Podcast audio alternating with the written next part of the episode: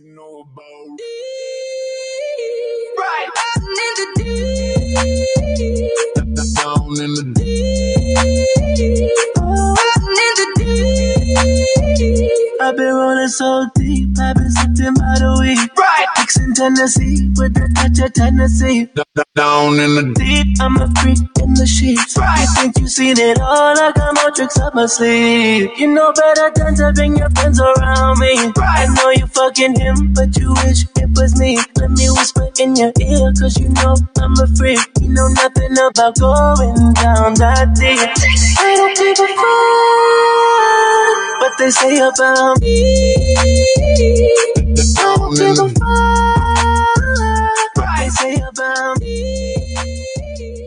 Baby, I'm a gangster too, and I only hang out with real life gangsters.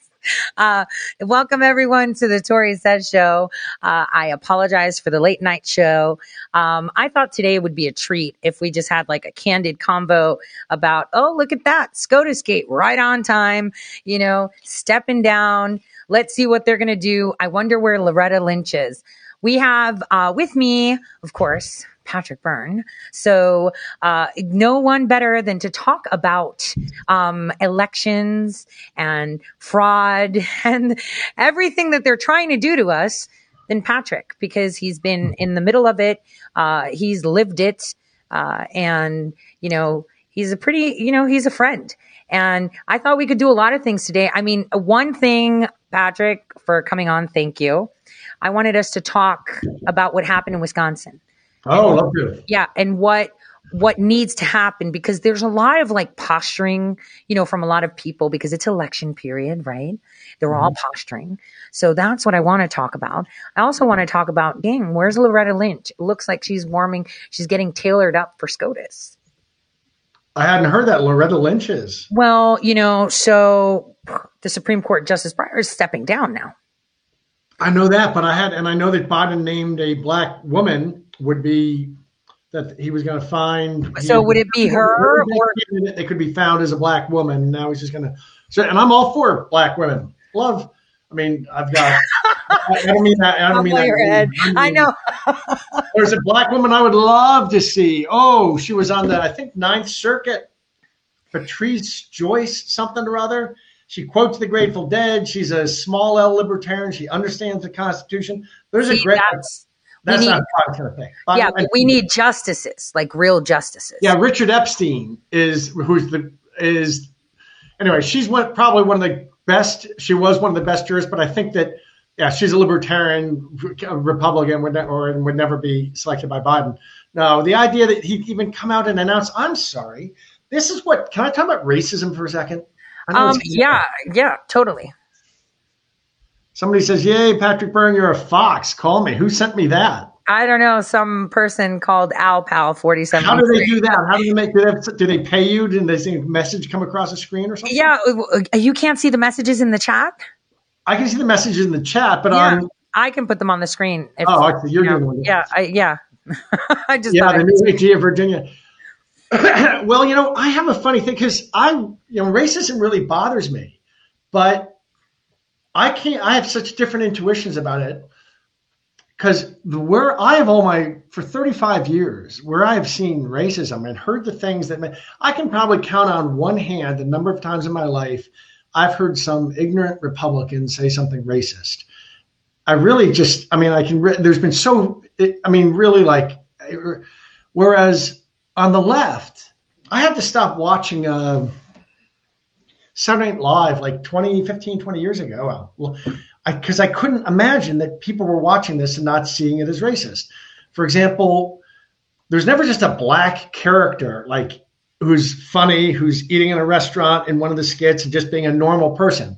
The if it's a black character, it's like the black gay transvestite spaceman or the coke sniffing newscaster or the this or that. It's never just just some regular dude. And it just tells you how they see. They're the racist, and it comes out all the time. It slips through. I've heard in academia where people openly refer to, openly refer, but behind closed doors to sort of diminished. I mean, they're the racists, the people on the left, it, and it seeps out everywhere. And it seeped out today from our president saying he's going to bring uh, get the best black woman he can find. Not the best candidate. I mean, it's 2022. How are we still seeing color? Doesn't that doesn't I mean I'm sorry, and I've all Yeah. due respect to whoever whoever he nominates. I want let's start where I'm all about. We're going to go. Everything old is new again. We're going to try to go back and be like the the country that has comity and fairness. We don't act like goons. So respect to anyone he selects. But if I were a black woman and I was now selected, I would feel somewhat embarrassed. I would feel like, well, the whole world was told I'm going to go out and practice, you know, reverse discrimination, and oh, now he chose me. So I would Because of my color of my skin. Right. Not because I'm good enough. you know that the great one, Tom uh, Sowell. There's so much apoc. He's a great economist, thinker, one of the greatest thinkers in American history. He's 91. He's out uh, uh, at, at Hoover, and he was Ronald Reagan called him up when he was first elected and said, "I'd like to name you the Secretary of Education." And Thomas Sowell said, "Like, sir, yes, I'd be honored." And Reagan said uh, something about him being black. You'd be the first black Secretary of Education, and this and that because you're black. And Thomas Sowell said, "Sir, thank you very much." No, and hung up. Didn't take the job. That that's character. But so setting aside that part of it, do you think is there any other evidence that Biden would consider Loretta Lynch? I think he's I mean, that was the deal that she struck on the tarmac. Uh, you know, and we all know that that's going to come out. I know that uh, my they struck listeners. that with Hillary. They Well- struck that with Hillary. Well, you know, Obama had to facilitate all of that. Okay. Remember, she was working for Obama. You know what's funny? You know, January 20th was a great day, wasn't it? All my listeners started filing FOIA requests to the Obama Presidential Library because it was opened up on the 20th. And this really hot Greek lady, she's the archivist. She keeps writing back. You've sent 35 submissions for questions. Two of them were duplicates. I'm going to reduce them to 33 to one listener. Everyone's asking the right questions. They're perusing my articles from before and asking all the right questions now that it's open. So it's going to be quite interesting what comes out because he had put the boots on transparency by locking those down for five years. So it's game on now. I know that a lot of uh, tarmac questions came up too. So Yeah. people are asking for that. You know, transcripts Yeah, are there. So What makes you think you'll get an honest answer? um, The things I knew, if I, I we had the things I knew that I've talked about before, I'm not going to go I into know, I know, I know, I know. I would have gone to the attorney general if it had been honest. Uh, Loretta Lynch was the attorney general. I couldn't go to her. I knew all kinds of mischief that was going on from, Forever and a day. Yeah, from 2015 forward, and we've talked about that before: bribery, blackmail, rape, and murder. Right. And I uh, didn't get anywhere. They, uh, well, I wouldn't go. I couldn't. I couldn't do it because it was Loretta Lynch. Well, I- that's what I tell people too. You know, today I was like having conversation. You know, you know what? When I actually, if I actually announce that I'm running for Secretary of State, you know what my slogan should be? You want to fix your elections? Elect me because I helped rig them all these years. You know, that would be a slogan that would be insane. Um, but yeah, you're right. There's there was no outlet, and I think social media was a is a double edged sword. It gives us a, it gives a voice to people that want to be heard, and it allows people to hear people that cannot normally be heard. But it also amplifies propaganda too. So we just have to find a way that the people come above the um, targeted and parroted message across the aisle. Um, and the aisle is people versus whoever's in power, right? So I think that's it. So, okay. So I wanted to talk, let, us talk elections. And then uh, I want to screen a portion, right, of my documentary. And I want your real time reaction to it. Wait, you know what? We spoke of racism. So I think maybe we should do that first. How's that?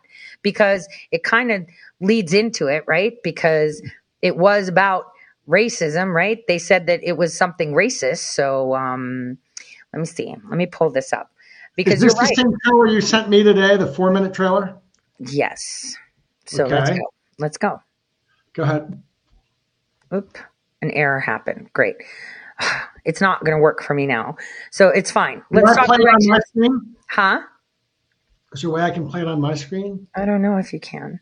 I'm trying to I'm trying to do it again. Let's see if it'll let me. because it's being a little bit fussy. Maybe I was just too quick on it. You know, I'm always quick on the draw here on my computer. I expect it to move as fast as I think. You know, a lot of people think computers Yeah, are great. I noticed.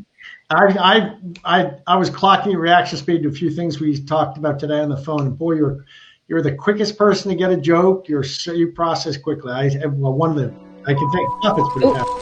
I Go got ahead. it. All right, ready? It's just going to be that. So we're going to be muted. Let's go.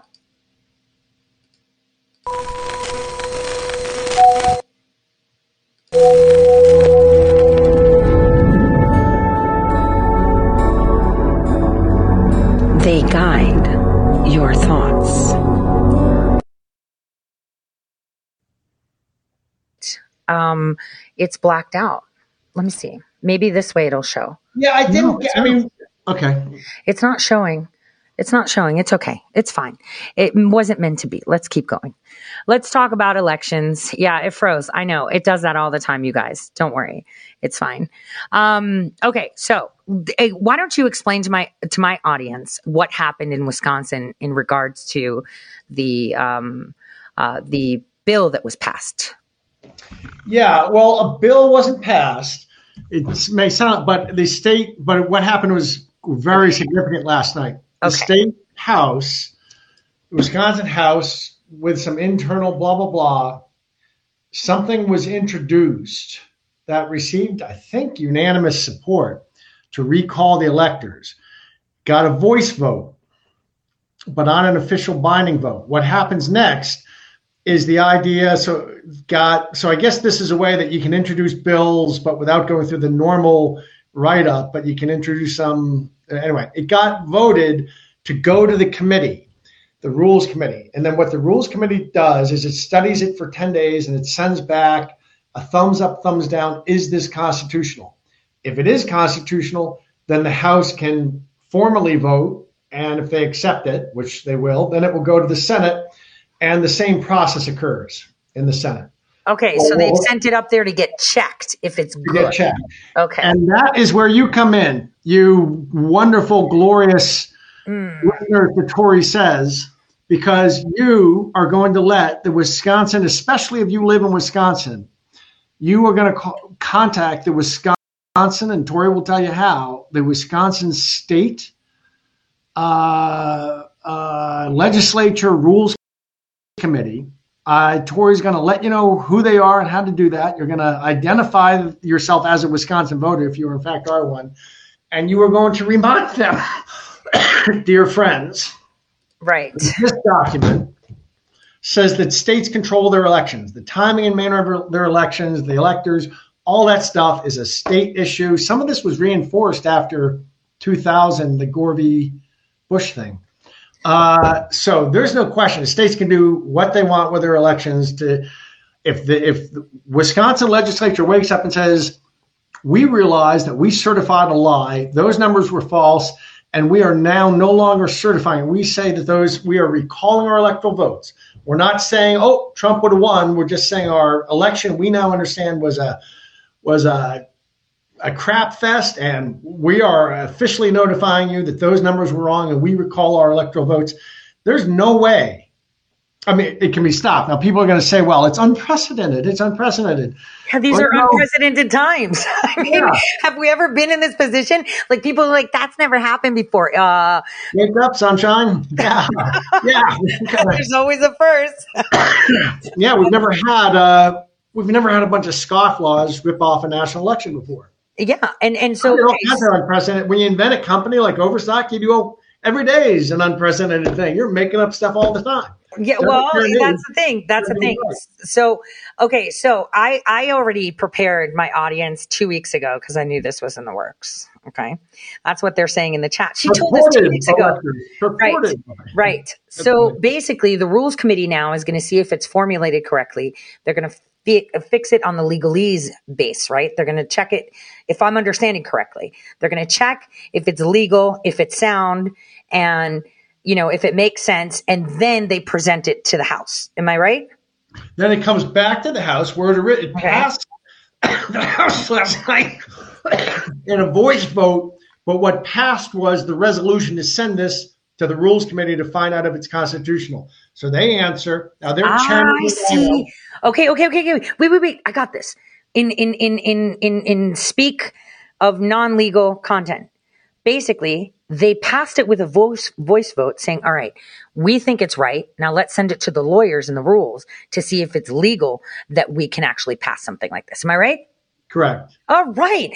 That is a huge move. That's actually huge.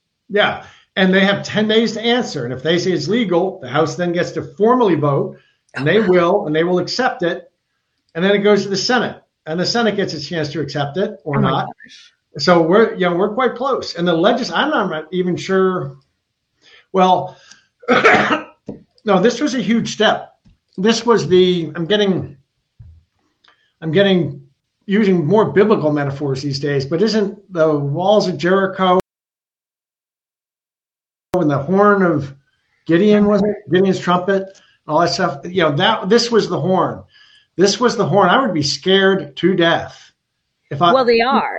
for a year, for a Mhm. year they've been laughing and slothing, and there's really not been official action. Well, there was Maricopa, and they've played this and that. And this.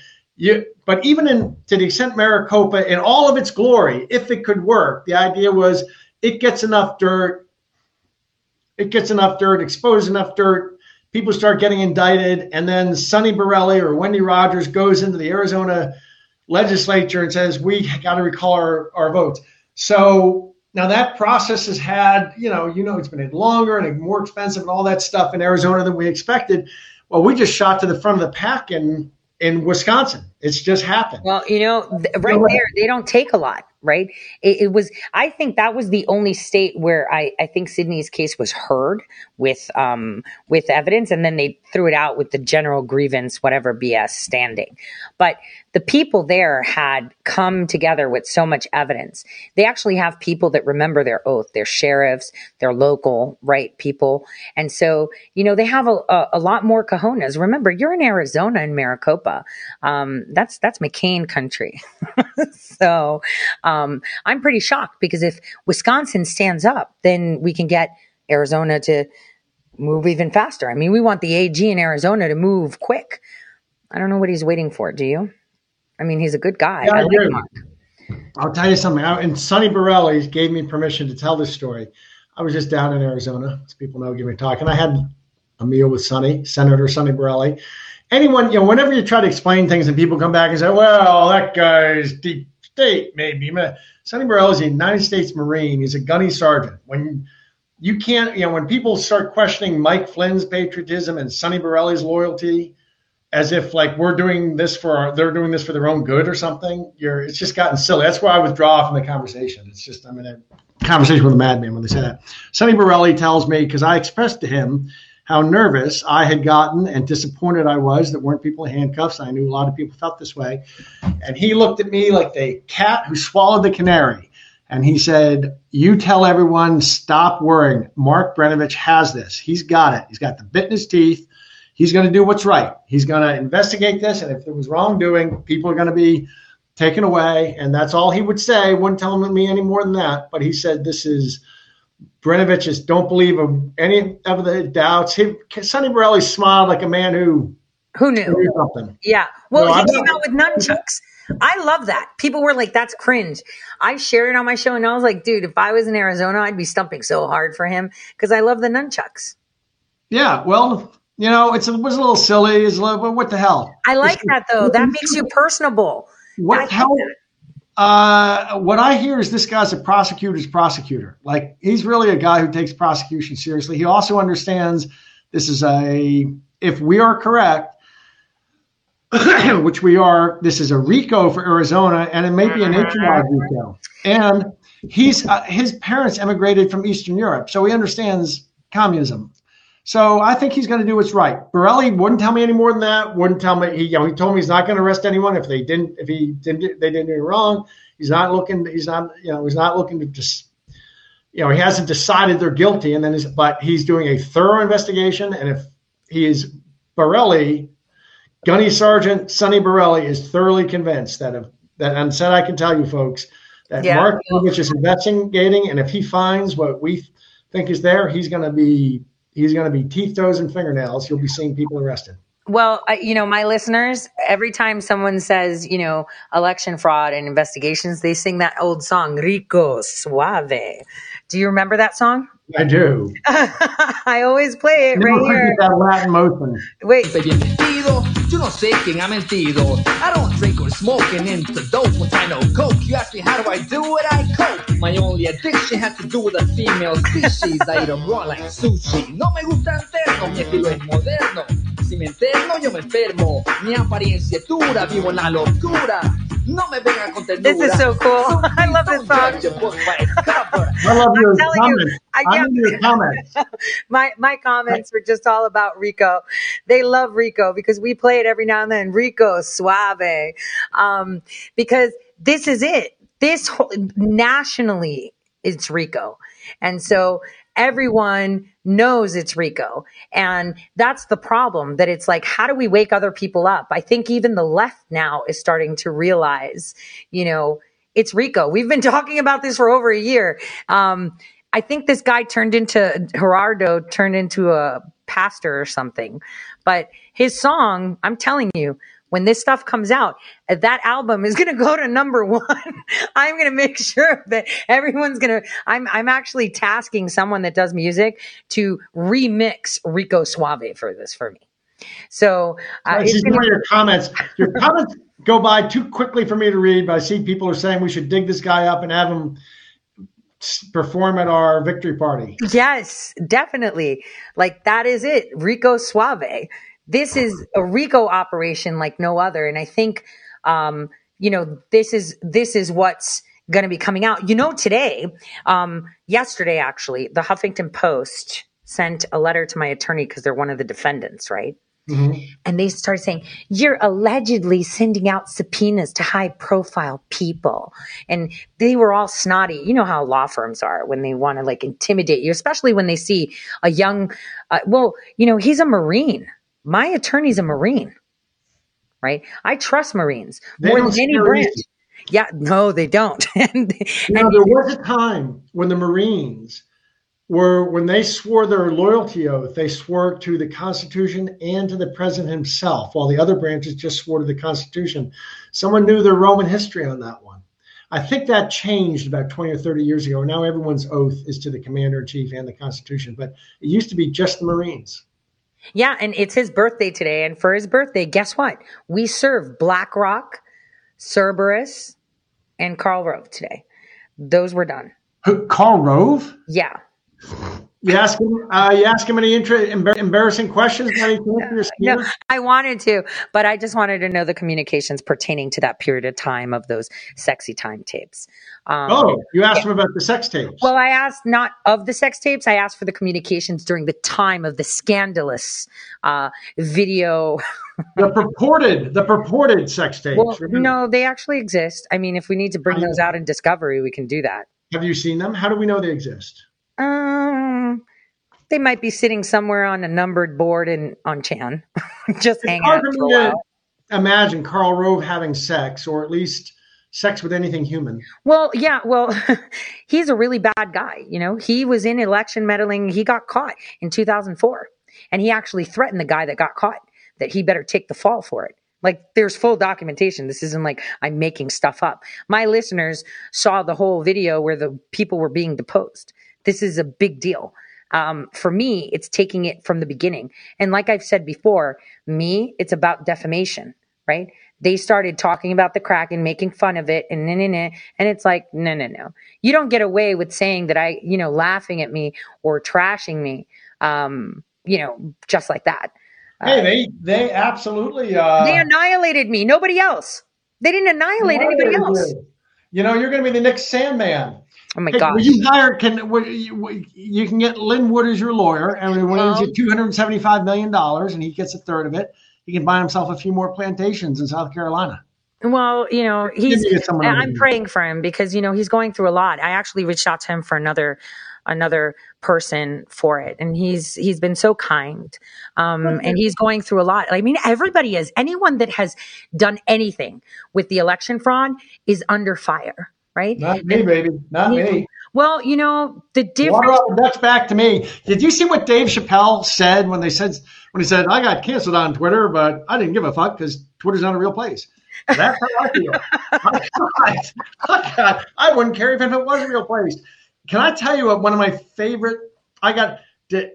Uh, by the way, I'm going to amend my Marine comment because I see people saying no, it's like this, like that. You don't know shit.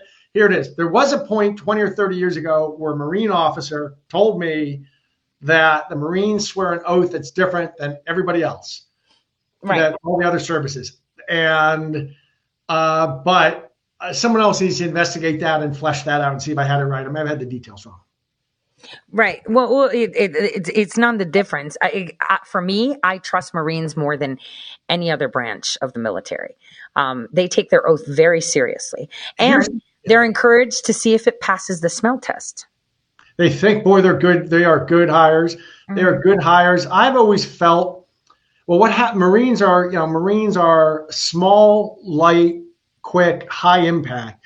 Don't have the heaviness to hold, but they're hard charged. They uh, they are very well trained. And you get a Marine sergeant, you get a Mar- Marine officers seem to be Softer. yeah. And I'm, I don't mean to say I love you know across all the military. They're brown shoes. They're brown shoes. They're not. They're not. You know. You know if chief warrant officers in general are, are, are, for me more legit officers or you know senior NCOs. What do I you just think? saying. What do you think of um, Battlefield Commission? Does that Um, yeah, that's that's pretty badass, isn't it? I would think that would be the Yeah. most. I had a friend. I've talked about him in some of my stuff. General Vessey. He's passed. He was a Battlefield Commission at Anzio. And do you know what? Do you know Anzio? Yes, Yeah. and He he, he was a World War II buck private. Up. He was commissioned at Anzio, which was a battle in 1944 in the west side of Italy where Italy, Americans yeah. got slaughtered. And you know why it was? A guy got the the commander got relieved of command, may have been court-martialed. He landed, and like a lot of German, uh, Italian towns on the west coast, it's like in a fishbowl, and the, the Germans were up on the ridge, or they, they were in retreat, and he landed. He should have pursued immediately. Instead, he spent three days organizing his people and marching up and down the streets. By that time, the Germans got up on the ridge and just began shellacking shellacking. And they uh, it was a real meat grinder. He was made a battlefield commissioned officer, which is when your officer gets wiped out and some colonel walks by and says, "Hey, men, you know, wh- who, anyway, the make yeah, you- who's the, who's the, who's the best one? Let's go. You know, He rose and rose and rose, became the chairman of the Joint Chiefs. right? Wonderful man. I have I have a troll in here. Have you ever heard me tell you that I have a purple heart? no. That's what they're saying. This is the rumor because someone made a web, fake website about me and they're saying that I said that. This is Hmm. such bullshit. Like I'm so tired of this BS going around. But you know what? They do it when you're Brown shoes mean? I Huh? someone asked me, what's brown shoes mean? It's Brown shoes. Oh, that they're an officer. Oh. They always wear brown shoes. well, you know, because they get with the khaki outfits, right? So, well, that's a Navy term, I guess, more than anything, but that's what it is. It's the brown shoe. Um, so, uh, I wanted to ask you a question. So, we got Wisconsin and they're moving forward. What is going on with Pennsylvania? What is wrong with that state? Like, that's where Lincoln made one of his best addresses. That has been the, the cornerstone of our history as being like the place to be, Pennsylvania. Obviously, it's a commonwealth, so it operates differently. What are we doing there? Well, I have to say, I've had a lot of hope, secret hope, over and over for Pennsylvania. I've been receiving for a year messages and communications about this politician was ready to do this, and that politician was ready to do that, and none of that ever seems to come to pass. They, but we have to admire or acknowledge that the bad guys have been extraordinarily tricky, and not in. You ever remember those? drawings from Gulliver's Travel when he lands on the island of Lilliput, not the other one where he's little. You know, there is half of the book he's the little guy on an island. And the other one's a big one, yeah. But there's drawings of Gulliver like he falls asleep on the beach, and when he wakes up, hundreds of these little Lilliputians have surrounded him, and they've tied him down with string. And you know, any one of them isn't enough for him. Any 50 of them couldn't hold him. they have hundreds and hundreds, and they've tied him down everywhere with little strings, and he's on the beach and he can't move, and that's how they take him prisoner. Well, our Constitution got lilliputted in Pennsylvania. A bunch of lawyers and this and that. And they had all the time beforehand. The Republican Party was asleep at the switch or dirty, and they let it happen. And all, all of this, the, the Constitution got bound down like that. Maybe we're going to find out that the Constitution turns out to be a little bit, and the rest of America turns out to be a little bit strong. So it's kind of hard to fight back. It's so there are people in Pennsylvania who wanted to fight back, politicians, but man, they just get outmaneuvered. They get it's like Gulliver's been tied down by all these little. But uh, so I can't tell you beyond that because anything I say, I've had been so. If you'd asked me in April, I would have said Pennsylvania was going to be the first to break. Me too. To Me too. Me too. Me too. They've been, a, they're all tied up in their underwear. They're all wrapped up in their underwear. Never Well, get. I, it's, it's it's it's just driving like I don't I don't understand. Wisconsin's coming out really fast. I know Arizona's working another angle than Wisconsin. Okay, but we've got Michigan. We've got so many states like. Uh, you know, Georgia, what, what kind of hot mess is going on there? Now they're investigating President Trump for telling him find the fraud. Like I'm not understanding their angles. They're, they're, I know that this is what you see, what I see as death rattles. And it's a crucial period of time because they're losing. And right now, what they want is for everyone to get tired and stop fighting. We're and this is where we need to- weaker. We're getting Yeah. stronger. They're getting weaker. But I want. I don't want people to fight either. I don't want any violence. No, not violence like that. I'm saying like fighting back. There's people demanding audits, demanding from their politicians to do their job. I'm going to tell you something. It's 2022. Locally in these states, right? No one that's a cookie cutter politician will be elected. Yeah, that's They're- what's going to be great. We are going to slaughter. I think the Republican Party It's should be done. dragged behind the barn and beat Mhm. to death with an axe. and we're uh, taken over, taken over by the real Republicans, small R Republicans, and returned in the last 160 years. party of representation. We're not having adequate representation. Like right now, I was talking um, earlier Still today with the person running my campaign, and they were like, "Holy crap! Um, we submit for you to run for Secretary of State." They they're redistricting. They don't want people running for Senate and Congress. They're going to cr- crush this. They're going to change it afterwards. And it doesn't bother me because I'm going by county, right? Not district. But this is a big deal. They're all starting to redistrict so they can make these people candidates that have been working on their candidacy, candidacy and getting signatures for Senate and Congress to just go up in smoke. How does that? Because they redistrict, you have to go and get new signatures. Well, well, yeah. Like for example, I know that Marcia Fudge's mm-hmm. district, which is my district in Cleveland, they're looking at redistricting. So if someone's running for that district and submitted signatures, they might have to resubmit if they change it. that's I mean, so- it's it's really bad. That way, establishment has that you know ability to do whatever. But? It's so they're so. so dirty. You ever see that or read the wonderful book "One Flew the Cuckoo's Nest"?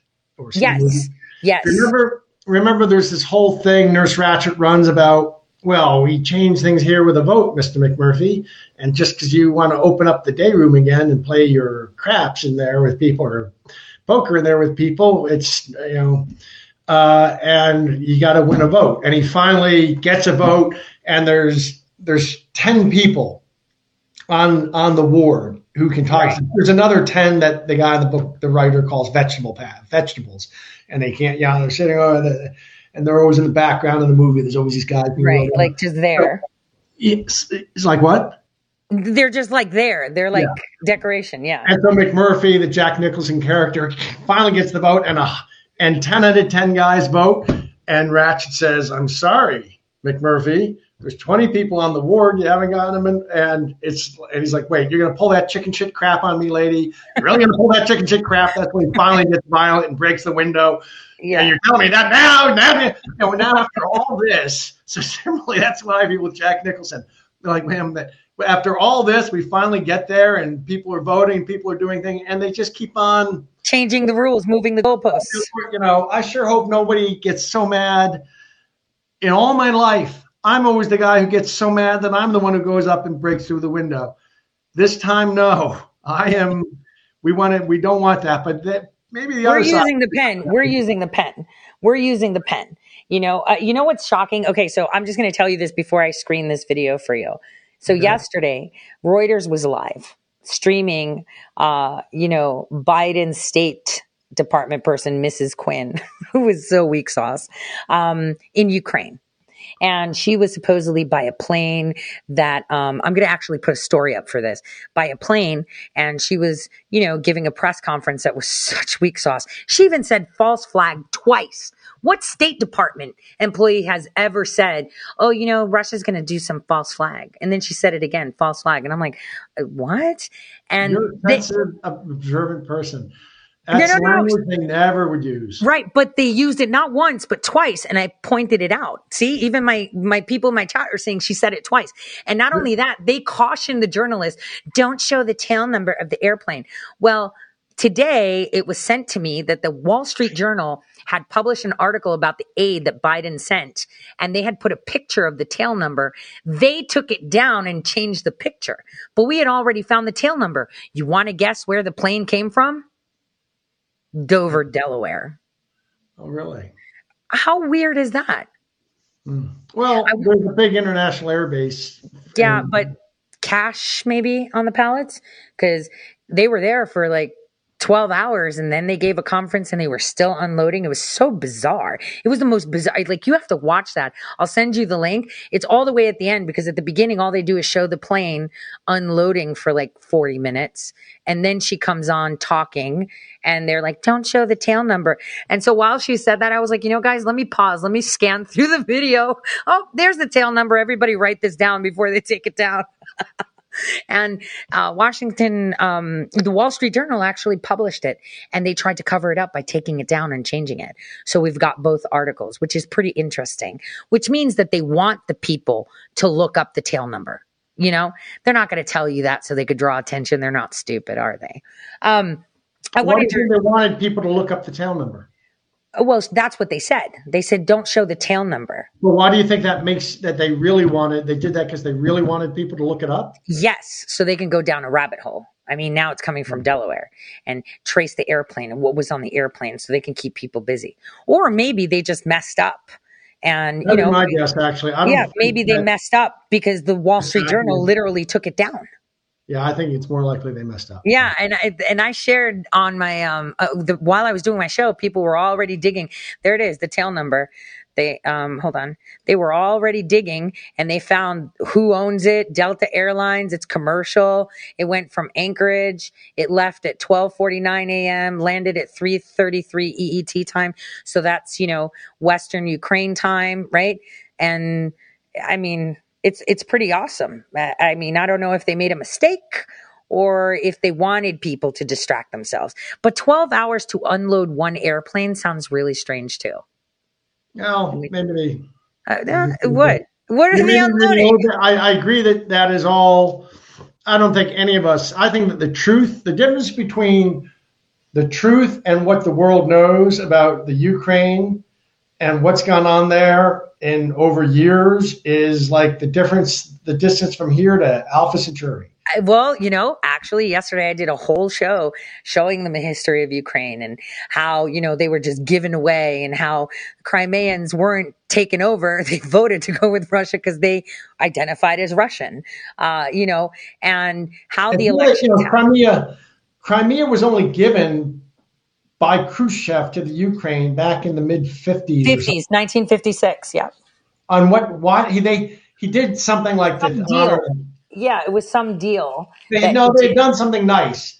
I think he wanted to be like generous. He wanted to show something like in honor of the Ukraine, whatever. It was it was supposed to be a, a gesture of respect. Uh, yeah, it's like it's weird. It's like someone handing over Montana to Canada as a gesture of respect, and then the Montanans are like, "Wait a minute, nobody asked us. We're American," and then they run a referendum and say we want to be part of the U.S. again. I mean, yeah, it's kind of like that. The USSR also then moved a bunch of Russians in. I don't know what, but it is Oh, I think yeah. like eighty percent Russian ethnic ethnicity at this point. Well, you know, it was there was a Vice video that I showed where the guy was aching to show that they were being taken over, and he went to a place that was more Ukrainians, and he was like, "What country is this?" You know, the day after the referendum, and they were all dancing, saying Russia, and he's like, "That's shocking. This is a more, you know, Ukrainian place. Why is this happening?" So it was, it was, it was pretty interesting because people didn't know that history. Um, they're being taught that they were invaded and run over when, you know, the, the actual truth is out there, um, where it shows how it was done and how the transition happened. Um, yeah, uh-huh, that's what someone said. Drive a Harley, gain a country. Were, you know what John Quincy Adams, I just looked up this great quote. John Quincy Adams um, wrote, I think it was about 1825. I don't have it on this page in front of me. America does not go abroad in search of monsters to destroy. She is the champion of freedom everywhere, but the vindicator only of her own. You know, in fact, there's a longer version of that quote. I'm going to look up and, and read you in a second. Yes, yes. She's the, she's the well wisher to freedom and independence, independence of all. She is the champion and vindicator only of her own. That's it. That's right. That was, we're going to build the gleaming city on the hill, although that phrase had come about 150 years earlier it was, and this is very much Jeffersonian's view too, Jefferson's view, and then John Quincy Adams, that we're going to build the gleaming city on the hill. We don't go abroad in search of monsters to destroy. For those who dream of freedom and independence, we well wish them, uh, but we only are the champion and vindicator of our own people. And I think that, look, I was. Raised, I think we're far from it today, and that's what we need. Yeah. I was raised in geopolitics by Jack Vessey, the guy I told you about, and this guy has impeccable had impeccable Hawk credentials. He was Reagan's chairman of the Joint Chief for twice. He was reappointed, which was very unusual back then. Right. so he was the Hawk's Hawk, the world's top warrior, and the Reagan collapsed the Soviet Union, everything. And that guy used to always tell me, Vessey used to always tell me, never listen to the chicken hawks. Washington's filled with these chicken hawks who've never heard a bullet fired in anger, and they can't find enough places that America should be out there. You know, he never listened to chicken hawks. Any world where the U.S., Russia, and China get along is better than any world where they don't get along. He used to tell me about the the real secret to global peace will come when the U.S., China, and Russia can really get together and come up with rules and the rest of the that will be the framework through that the rest of the world will let peace hang. I remember he told me that, and I said, "Don't the Muslims need a seat at that table? There's 1.8 billion of them." And he said, "Well," I said, "Don't they deserve a seat at the table?" He said, "Well, they do, but there's no place to send the invitation." Oh, yeah, yeah, because they're all fighting to see who's the the head of anything there. Mm. You know, speaking of facades and fake stories and narratives, since I, you know, since I get frustrated with technology, I find ways around it. So I found a way to upload it secretly. And so that way we can play the video. I want, I want to see, no one's going to see your face except for me, right? Because I'm going to put it on widescreen. Um, this is a portion, um, toward the end of my documentary. Um, the people, just so you know that I'm working with are so talented, Patrick. I cannot even express to you. These people, I, I believe that what we're going to do is actually um, submit this to a festival, film festival, um, prior to putting it out. So I want to show you one of the biggest lies. In 2019, I was talking about this and people were laughing at me because I said this, you know, the, the Jussie thing was a hoax and it was well timed with Miss Kamala because they met a couple weeks ago for the lynching bill. And the thing is, the people that are putting this together get it. You know, you know, we had a conversation how I say a lot of things because I know a lot of things and sometimes I lose track. These people listened and they put all the videos together appropriately for me to say the story right. So, oh, it's great when people do that. Yeah, they do because you know, you, when you have so much to say, this is why through my shows, I only focus on one thing and I'm like, hey, reference that where I went in depth with it. And then it makes sense because you can't put the puzzle piece together going forward.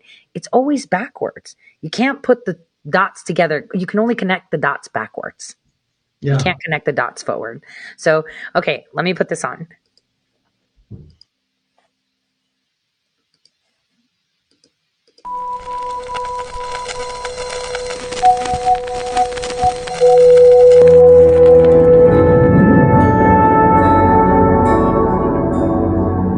Guide your thoughts.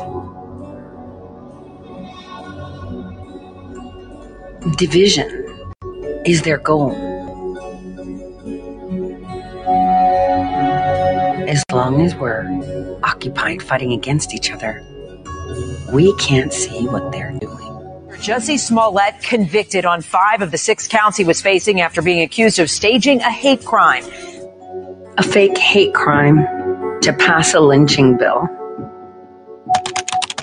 The idea that we would not be taking the issue of lynching seriously is an insult.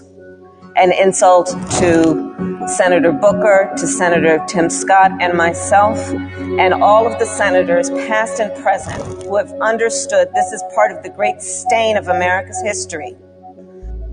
Mr. President, in 2018, the Senate unanimously passed bipartisan anti lynching legislation which I proudly introduced with the only other black members of this body, Senator Cory Booker and Senator Tim Scott. It was a historic moment. It marked the first time in the history of our country that federal anti lynching legislation had been passed by the United States Senate. It passed again by unanimous consent in 2019.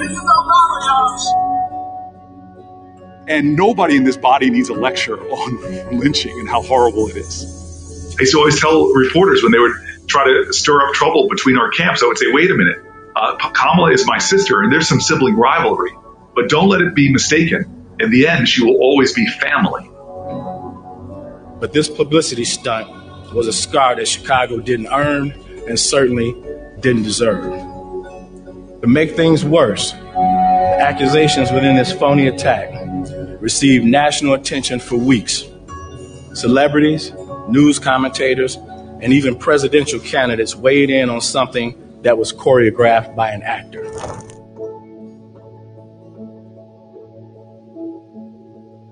Manufacturing evidence, fake tweets, fake texts, fake conversations, which would be a crime if any of us presented them in a court of law.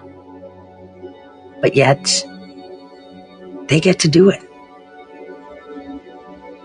Special Prosecutor Dan Webb says Kim Foxx in the Cook County State's Attorney's Office may have violated legal ethics by abusing its discretion. Foxx's office initially charged the actor with 16 counts and then, in an unannounced hearing, dropped the case. Now, Senator Harris says she's proud of her record as a prosecutor and that she'll be a prosecutor president, but I'm deeply concerned about this record. There are too many examples to cite, but she put over 1,500 people in jail for marijuana violations and then laughed about it when she was asked if she ever smoked marijuana. Have you ever smoked? I have. Okay. Like and I and I inhale. I didn't. I did inhale. Press Secretary Jen Psaki confirms that five White House staffers are no longer employed for their previous marijuana use. So, thoughts?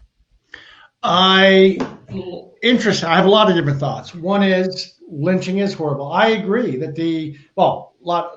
Uh, the, Let's start at the beginning. The lynching bill was dead on its face, right? Because there's no lynching. It's freaking the it's it's the 2000s. Like, come on.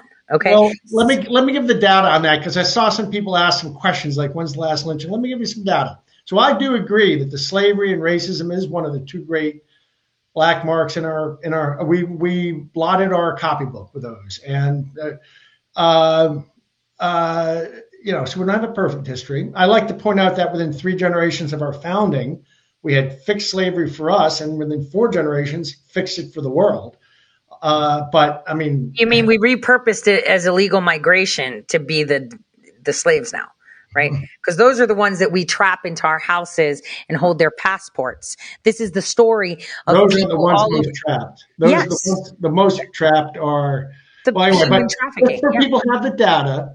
My recollection is that in the last hundred years, uh, like 1880 or to 1980 or something like that, it was, there were about 3,000 lynchings, and about half of them now I stand free. I I can be corrected. I sometimes get my my memories mixed up, but I'm pretty sure this is what I looked up about 25 years ago. There've been about 3,000 lynchings in 100 years, And of the 3,000, about half were against blacks, and got about half were against Catholics and Jews.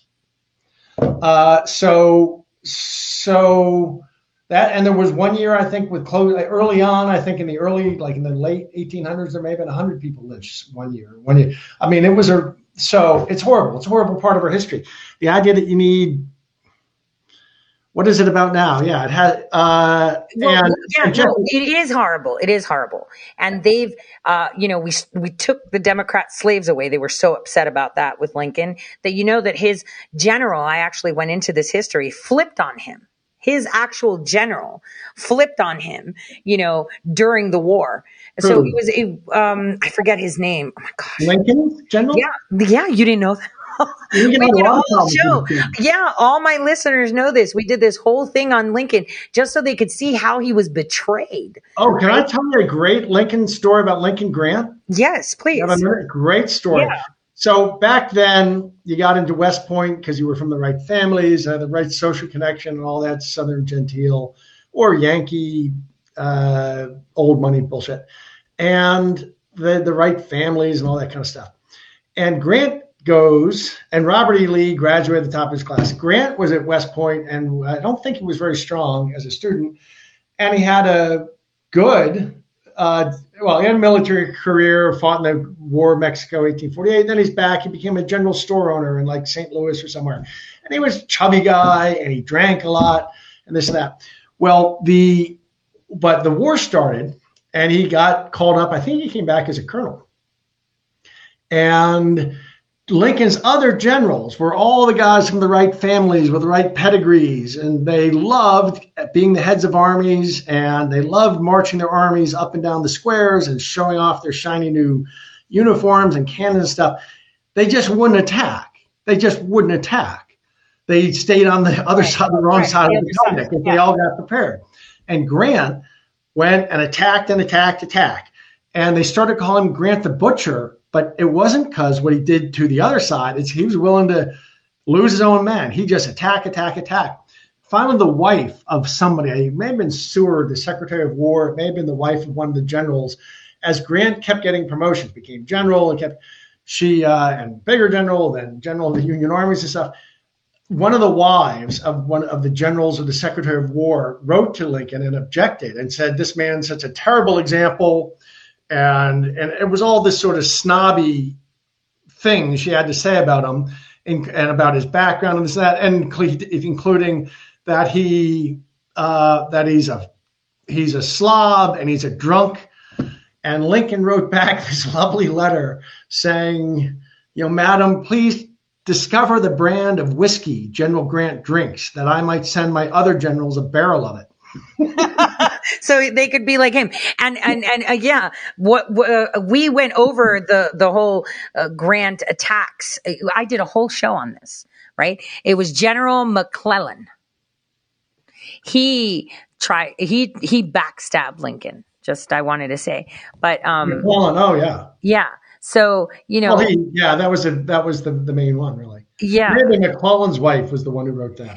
Probably, yeah, I think so because that rings a bell with the whole whiskey thing. But I, I, I didn't know that it was the wife that wrote it. I thought the whiskey comment was just Lincoln saying it. That because he he, to the wife of somebody. Yeah. said, "Find out what brand drink whiskey drinks. I might send other." generals." well, okay. So going uh, going back to the lynching, I just wanted to say, um, so this lynching bill in the 2000s, like, why would you even bring it up? you know what's even well, it's all for political theater. Right. You know so then, so then, the, yeah. But here's the thing: weeks before this happened, they're getting with Jussie, and they're doing all these things. Oh, whoa, whoa! Is there evidence they met beforehand? I showed you on the on the video. It was I saw Jussie that and was the Pamela. claim. That was No. the claim. That was a headline claim that they maybe. But is there evidence they actually met briefly? I was watching your face, watching it. It was Kamala and Jussie together.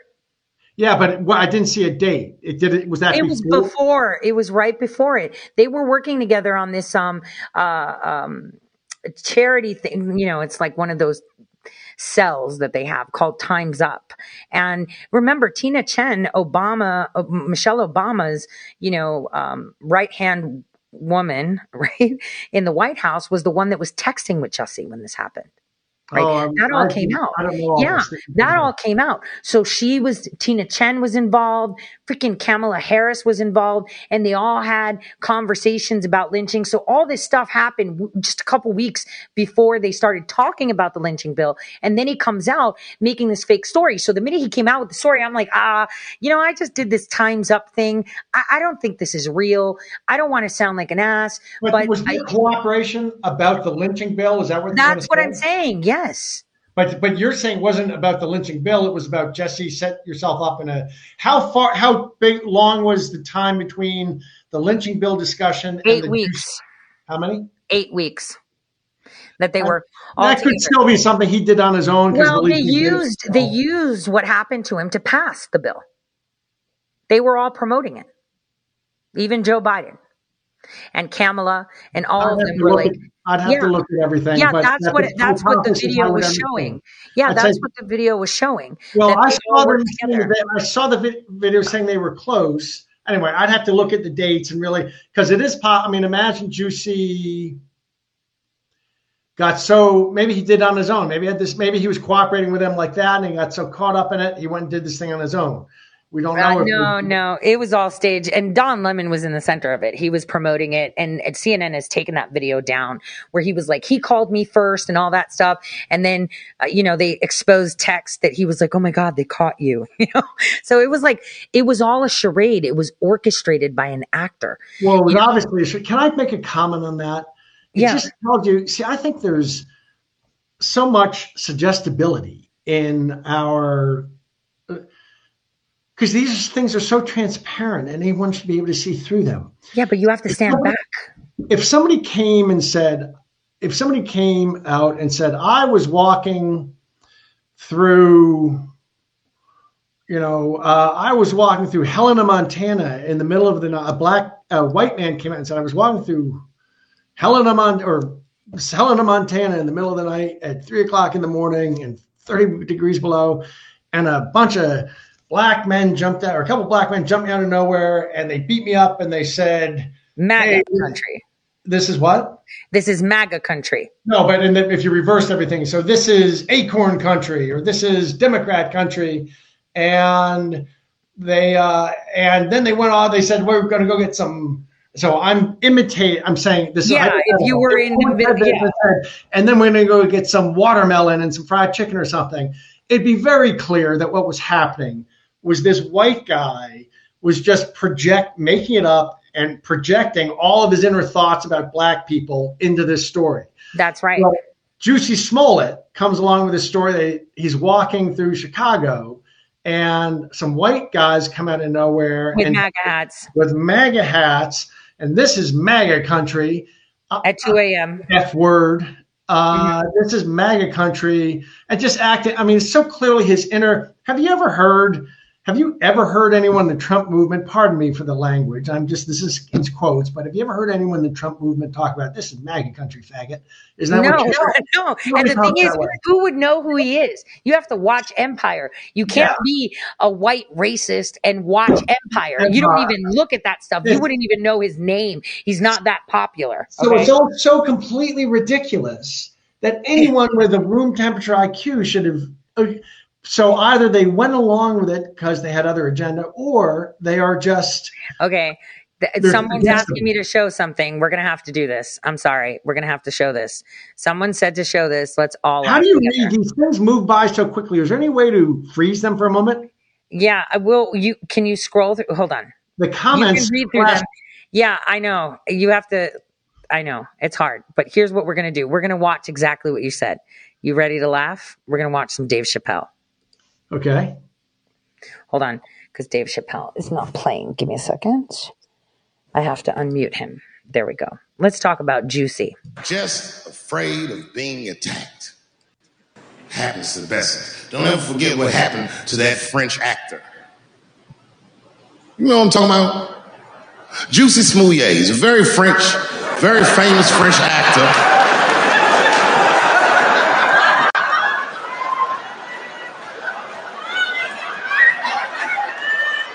Y'all never heard of Juicy Smouye? Juicy Smouye is an actor from France.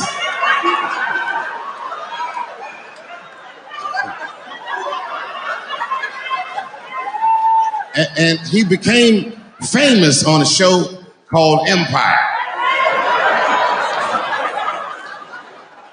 One night, he was in Chicago late at night, and was the victim.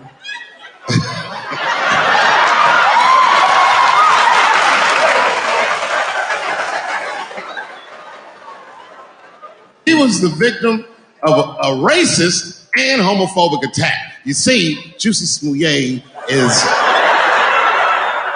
gay and he is black, not just French.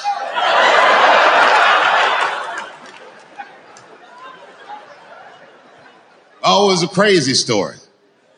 Apparently, when he was walking down the street late at night, two white men came out of the shadows uh, with MAGA hats on, beat him up, tied a rope around his neck, called him all kinds of niggas, and, and put some bleach on him and ran off into the night. This shit was like international news. And everybody was furious, especially in Hollywood. It's all over everybody's Twitter feed and Instagram page. Justice for Jussie and all this shit. whole country was up in arms. He was talking about it all the time on the news. And, and for some reason, uh, African Americans, we were like oddly quiet. we were so quiet about the shit that the gay community started accusing African American community of being homophobic for not supporting him. What they didn't understand is that we were supporting him with our silence because we understood that this nigga was clearly lying.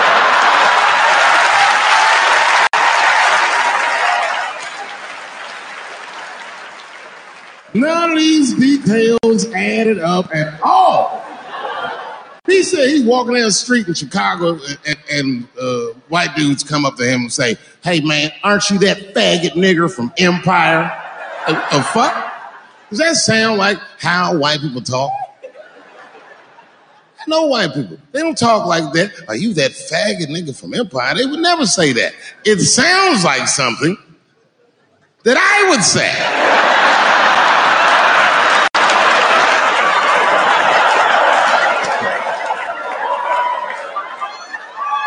If you're racist and homophobic, you're not even gonna know who this nigga is. You can't watch Empire.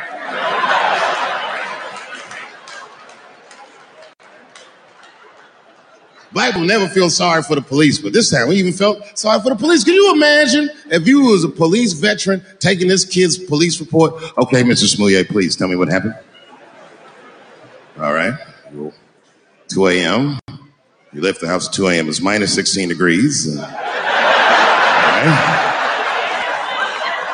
You were walking. You were walking. All right.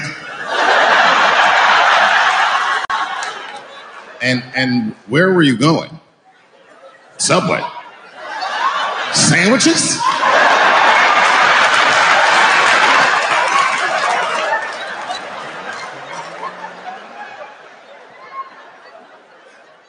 That's when the men approached you?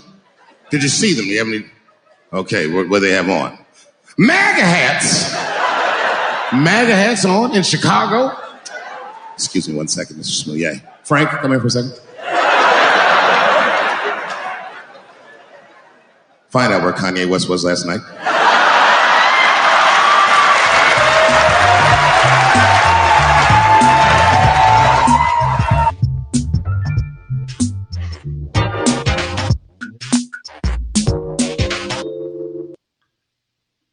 Tell me what you think of that.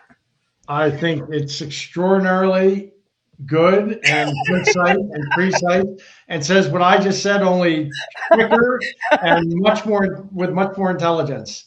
I mean, one thing I don't like the N word. I don't. I certainly there's no white man or person anywhere in the world who is cool enough to use the N word on any occasion, even in quotes.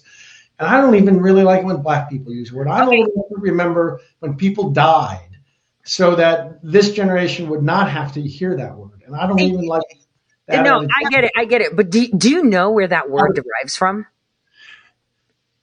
You know, I'll tell you. I actually looked this up, and Let's I actually fair. I don't even like talking about the no, words. I it- the, the word comes from the river Niger. That's where they used to buy the slaves from back in the day. I found that out in Lagos when I went to Nigeria. They actually said this is where the word came from because instead of saying Niger, they said it differently, and it was derogatory because it was a de- you know that's where they would uh, buy the slaves from the tribes. Um, so that's actual history. That's I, that's how uh, the word came about. I well, I've looked it up it probably 20 years ago, and I remember that as one of the. I remember it as being a, people didn't know for sure where it came from. I do know that uh, oddly enough, there's another word that I don't even want to say just because even if you say it, it sounds. It's another word that people think is similarly. It's N I G A R D L Y, and that word has no etymological connection to the N word. It actually derives from some so I'm going to look it up, but, but it, it, those words really have nothing to do with each other. But if you use that word, people think it's a reference to the N word. So I don't even use that because why make people Yeah, uncomfortable? well, I'm just saying I found that out in All aside, I'm just Chappelle great. Chappelle's genius, obviously. He Yeah. says so concisely and gets across everything I could have said in 100 pages. He got across in that story. It was to anybody watching. And, you know, my black friends are honest. I only hang out with like honest black friends, and they all let me know it was absurd. They they let me know at the time that, that they thought it would be very, very wild if it turned out that story. Well, I said it. I was called racist. I was like, he's he's lying. Like that stuff doesn't work happen. on me. That Yeah, it doesn't happen. on me. But but I'm just gonna say there was this really hot Nigerian guy um, named Nelson who actually was with me in Lagos, and that's where they told me I because I I actually pronounced I it was I, I was meeting some people from the Igbo tribe. I actually know how to speak some Igbo too. Um, yeah. So that's where I found out. This Yeah. the kind of thing you would know. You're not Yeah. going to tell me you were over there. Did you set up the Biafran War in 1968? No, I did not. I wasn't Tore then. I know. Well, you're- you're different. but um I no, I went there for something else and um you know, I pronounced the the river wrong. and they were like um you know, you don't have to skirt around it. That's where the word came from. And you know, and I learned some. So here's an easy lesson for everyone. You say kedu. That means what's up? How you doing? And the usual response is adema, which means yeah, cool. So um, those were the first things, uh, the first phrases and exchange of language that I learned from the Igbo tribe. But uh, having said that, uh, this they keep us busy with dividing ourselves left, right, black, white, uh, rich, poor, um, and we're so distracted that the state of the nation that we're at now, that we're upset, for some reason, people think we're fighting to keep our freedom. The thing is, we've lost our freedom. We're trying to gain it back. And, uh, you know, this construct, there's so many layers to it, and the swamp goes so deep. It's not even funny. Like, it is so bad. I mean, even from, from my case, my, my attorneys, uh, they're just like, why are we this? And then they were like, holy, like that far back? Like they can't, you know, they can't even believe this is where it started. You mean all this time?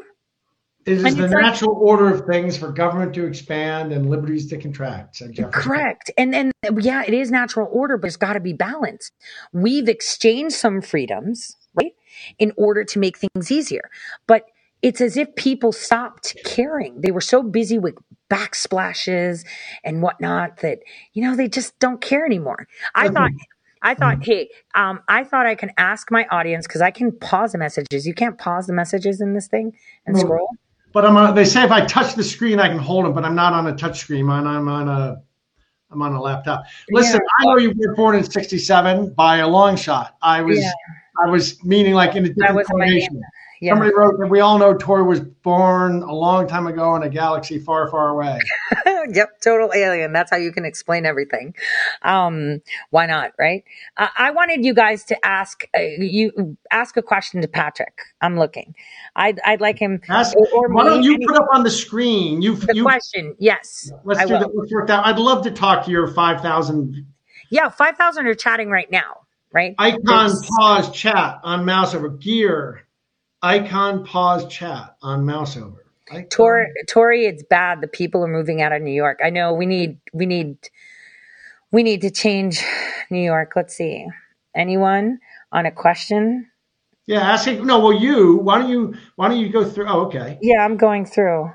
We love our feisty alien. That's what's up. Oh, has Patrick ever met Max Spiers? Mm, doesn't ring a bell. Okay, let's see. Who Max Spiers?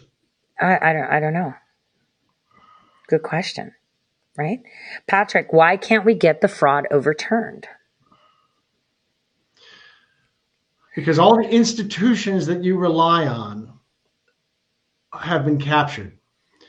Not totally. Some are there's not, they have not been totally captured. There's still there's a lot of constitutional people with them, but the uh, the corruptions the institutions are all corrupt from the top to the bottom. I've, I won't waste your viewers' time with the story of turtles all the way down. Tor, you've heard me tell that story. You can tell it some other Yeah, way. yeah, they know it too.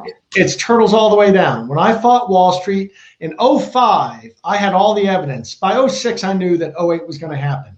I had the evidence. I had Goldman insiders. I had Staten Island tough guys who were involved. I had Harvard PhD economists with incredible pedigrees, economic eco- economists, PhDs, incredible pedigrees. And we went around Washington. I thought that the world looked like, worked like, uh, what's that movie? The Pelican Brief. That Julia Roberts is researching and she figures things out and she figures out this big crime. She writes her brief and she takes it and exposes it. And the whole the Washington Post rushes to help her, and the DOJ it flies her away in a jet departs unknown and does a, it's not like that. It's not like that. Julia Roberts ends up dead in reality. Well, in reality, it's like when you do that. So I had 08 all figured out on what was going on and who was doing what. Turns out I didn't know it, but what I the I thought I was talking about the work of a few crooks in Florida. It turned out that what they were connected to was the biggest was two thirds of the revenue of Goldman Sachs. So the whole world fell on my head. Everything that Goldman Sachs touches and has pull with just turned and just Igon just attacked me. Uh, and that's when I figured out I'm not Julia Roberts and the world isn't the Pelican Brief. What you do when you just trip over the truth and you try to expose it is all the forces, all the hidden forces of power and corruption go to work to cover it up and destroy it. So you get this synchronized effort from the lawyers, from the DOJ and the regulators and the mass media and such. Crush you. They put you Yeah, under lawfare. They talk shit. Yes. And then And that's the 08 thing. And then 08 came, turned out to be right. There were a number of stories that say, wow, Patrick Byrne turned out to be right, vindicated. The Wall Street Journal named me as one of the top five guys in the world who had figured, the only five guys in the world who had figured out it out. But, and, they, and then they kind of, anyway, so I was used to it. It's all water off a duck, duck's back to me. I feel like I'm in a game of poker with a bunch of yahoos who think that I mean, I know I'm in a game of poker and I got a royal flush. I had a royal flush. So these nothing's going to beat the hand. I got the truth, and the truth is going to win. But these people are also full of their own. They've been, you know, believe, reading their own ink or something. They're so full of themselves. They think that they're playing a game where they just raise back and forth, and I'm getting suckered and going along. And they're and they're high fiving each other and laughing at the rube Patrick Byrne and can you believe oh we're going to crush. And uh, it's like they have forgotten that at the end of the day, cards talk and bullshit walks. They can raise it all they want and raise all, slide everything. And back in 08, what eventually happened is the establishment slid everything. And the New York Times published stuff they would never normally have published so yellow about me. People told me from the New York Times newsroom that we find it surreal the New York Times is writing this stuff. And, and to me, that was just a bunch of, I mean, they thought it was going to intimidate me. That's hilarious. I that was like playing poker with ki- kids who were sliding in the keys to their Camaro, and the the uh, you know the pink slip to the Camaro and the deed to their to their you know new duplex or something. They, I loved it. It didn't matter to me. And Yeah, same now.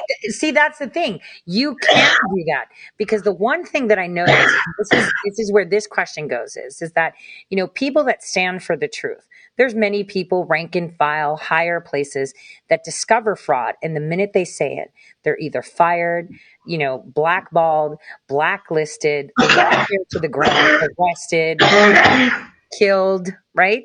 So, you know, it's it's really really hard. Oh no, I'm choking you. it's really really hard for, for people to be to be forthright and come forward. I, I know I say it all the time. I really wish that more people came forward and and spoke the truth.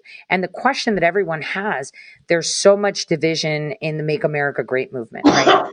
Like how do we find trust? Like I I told my listeners before the elections, going forward, the only thing that will keep you sane is to trust your gut because the the, the land of confusion is here. And this is what's happening. I told my listeners, and they will tell you that I told them that the people that are going to announce the president is not going to be the people that are in power or that have the power to. It's going to be the media. And I was 100% right. Mm-hmm. Right. And I told them, you need to trust your gut. And one thing I mean, how do you see this division? Because there's, you know, the the red string gang, you know, that all these people are arrested, some people have been executed, you know, some people this. You remember when I told you Durham's going to come through? You see You how I never was told me right. Durham and Wray. You I say know, I just know. Wray. I mean, he's coming through Beer. too. He's coming through too. The thing is, there are things, and I believe a lot of good people working for good, but there's so many, so much noise and so much division. Like, oh, I believe this is happening, or I believe this is happening, that we just can't stay focused on the goal, which is to retake our nation. Like, how do we cure that? How do we mend that? How do we put that healing oil across every aisle and say, all right, you've got your digital, digital strength. Can we just stop and focus on this? Like, how do we bring it together and say, let's focus on this all together? Like, that is something that is hard for a lot of people. You know, I I will tell you. Okay. the problem is, I, I'm not going to try to convince anyone of anything because anything you say, somebody, you know, Always misconstrues. And I really don't care. I or do they lie. time. They just lie. Yeah. There's all kinds of lies. And I Oh, have to tell know. you, I think that's part. Mike Flynn and I have decided we're just not even going to. You know, people are constantly creating fights out of nowhere. And this is what it's like, we all got to get together and hold hands and sing kumbaya and figure out how to work our way through this. And like we kind of accommodated it for about six. Well, no, I'm not months. talking about that. I'm talking in general. I'm talking to people. I'm talking in general too. That the way that, that we're handling the drama is we're not even addressing it. We're not even reading it. I haven't. I don't pay any attention to a lot of people that people say, well, what are you going to do about this guy says this? What do you do about that guy says? I don't follow them on Telegram. I don't. I I just don't care. Mike Flynn and I are focused on saving the country and doing the right things. And there seem to be all these people who want to get us off track and go and and talk about the drama. The way not to have any drama is just not to have any drama. It's water off a duck's back. I don't care at all. It's not. It's and I will also say, I know some of these people are friends of yours, but when a man accuses Mike Flynn of pedophile, e re, that man is beneath dealing with for me. Those people are beneath. I sound I like know, and you tell me that all the time as they're well. beneath me and they're beneath Mike Flynn to have to deal with. Yeah. I don't deal with them. That's that's I don't I'm not a snob. I love America. I've I've spent more time all over America. I love America. I love Americans. It is beneath me to even respond to people like that.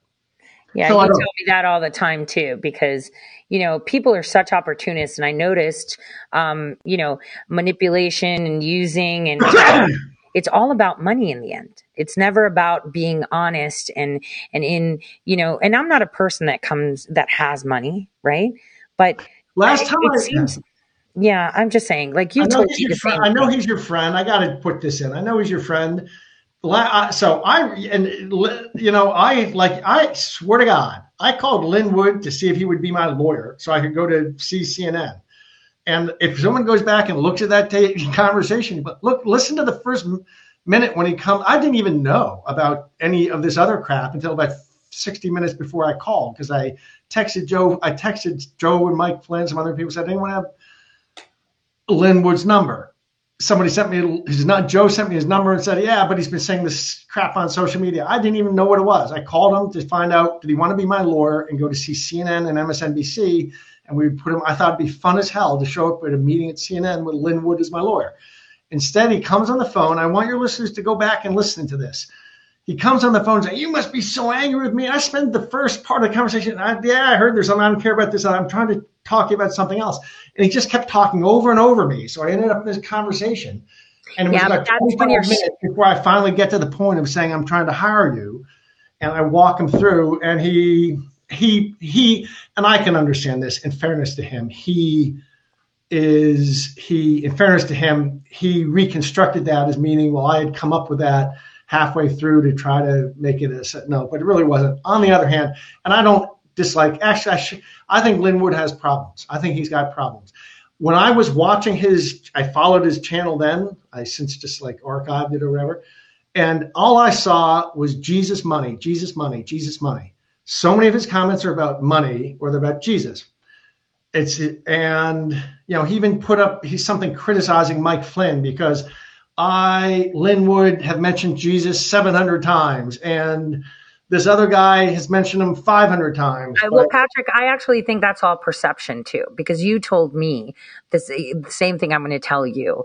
It's all about perception. You know, um, you know that guy Patrick Berge. He's been trashing my kid Phoebe. He's well, yeah, it- you know, you don't get mad at him and Lloyd. They have his screws. yeah. I know. Well, it's it's it's it's it's you know. It's. I know. I know. Lin has his kids won't talk to him now. His legal partners or don't. His partner. Yeah, I know, but he's trashing my kid and and and saying disgusting Oh, things. Berge is? Berge yeah, is? he is. Like talking about her case. You Oh, that's disgusting. I know it is, and that's the thing. It's it is, but it's it's about money eh, for him, for you, for all, for between you and Lin. You know, I love both of you the same. I've blown Obviously, bucks yeah. anyway. Well, I'm sorry. I'm just saying. I'm just that. saying. No, no, he's doing that constantly, and I can't. I, don't- I don't. I, I know he's mentally not well, and he's under stress. But that is just the most horrible thing I've ever seen. That he thinks it's okay, and he says I'm I'm using that as a shield, and I'm like, how could you even say that? You know. But I digress. What I wanted to say, perception is a lot too, because for even Bergie, now I'm his enemy. Don't forget, you and me and General Flynn are CIA assets apparently, and we're running all of this to run it to the ground. You've lost money. I was lawfare to the ground starting in 2017 because they knew what I was ready to do because they saw, they knew what I did in 2016. So they went after me hard because I was coming hard too. And so they make sure to hack your shadow, what bothers you the most. There are things that bother each and every individual. And that's what it, it does. The trolling, the programs that are deployed are to touch upon the things that bother you. For me, you can say whatever you want about me. I know who I am. But when you touch my kids, that bothers me and that causes me mental anguish. Hence why that's being targeted. For you, it might be something else. For Lin, it might be something else. For You, General you Flynn, really know that for a fact that that is part of the technique. Yes, that that is a technique. You can put your finger on the weakness of the person To and honest- amplify that. Back in 05 and 08 to 08, when I was funding Wall Street, there were these people on message boards that I thought that might be what they're doing because they seem to be probing and probing and probing. And whenever I even made like an offhand flippant joke in response, they thought, well, that was clearly Byrne's weak point. point, and then they all piled in on that. Right. That's how they do it. They find what your weak spot is. For me, it doesn't bother me what you say about me. I know who I am. I wake up every morning. I sleep. People that know me personally know where my values lie and how I am. But when they find that thing that makes you tick, that you freak out, they pick at it and pick at it. And then they find the thing that strokes your ego. They amplify, they amplify. And that's how they control you. They take your weakest point and exploit it. So that way you're caused mental anguish. And then they take your ego and they stroke it. So that way it can amplify in both ways. And I saw this coming in November when everyone was working together lovely. And then suddenly egos were being stroked, shadows were being picked at. And suddenly, slowly, everyone was being picked apart. They, they did this miraculously and perfectly. It was, it was so much And it all happened at once. It Yes. all it all began at once in a number Mhm. of directions, which makes me think it's It an enemy all- action of some kind. That's probably overly cynical. I think it actually let me let me expand on Lin a bit. I mean it. He's clearly traumatized, and he's clearly traumatized his family, and everything, and the and the um, Nick Sandmann stuff. Now, who was it that he thinks owes him two million bucks? Sandmann, right? No, uh, No, it was Kyle that. It, it was uh, it, it, that he owes him. He raised money for him that's as what- his defamation attorney, and that was crazy. Like, why would he say his defamation attorney had nothing to do with criminal process? That blew my mind. It's a little more complicated. It's a little more complicated, but I want to tell you, I side kind of roughly with Lin, is from my understanding of the facts.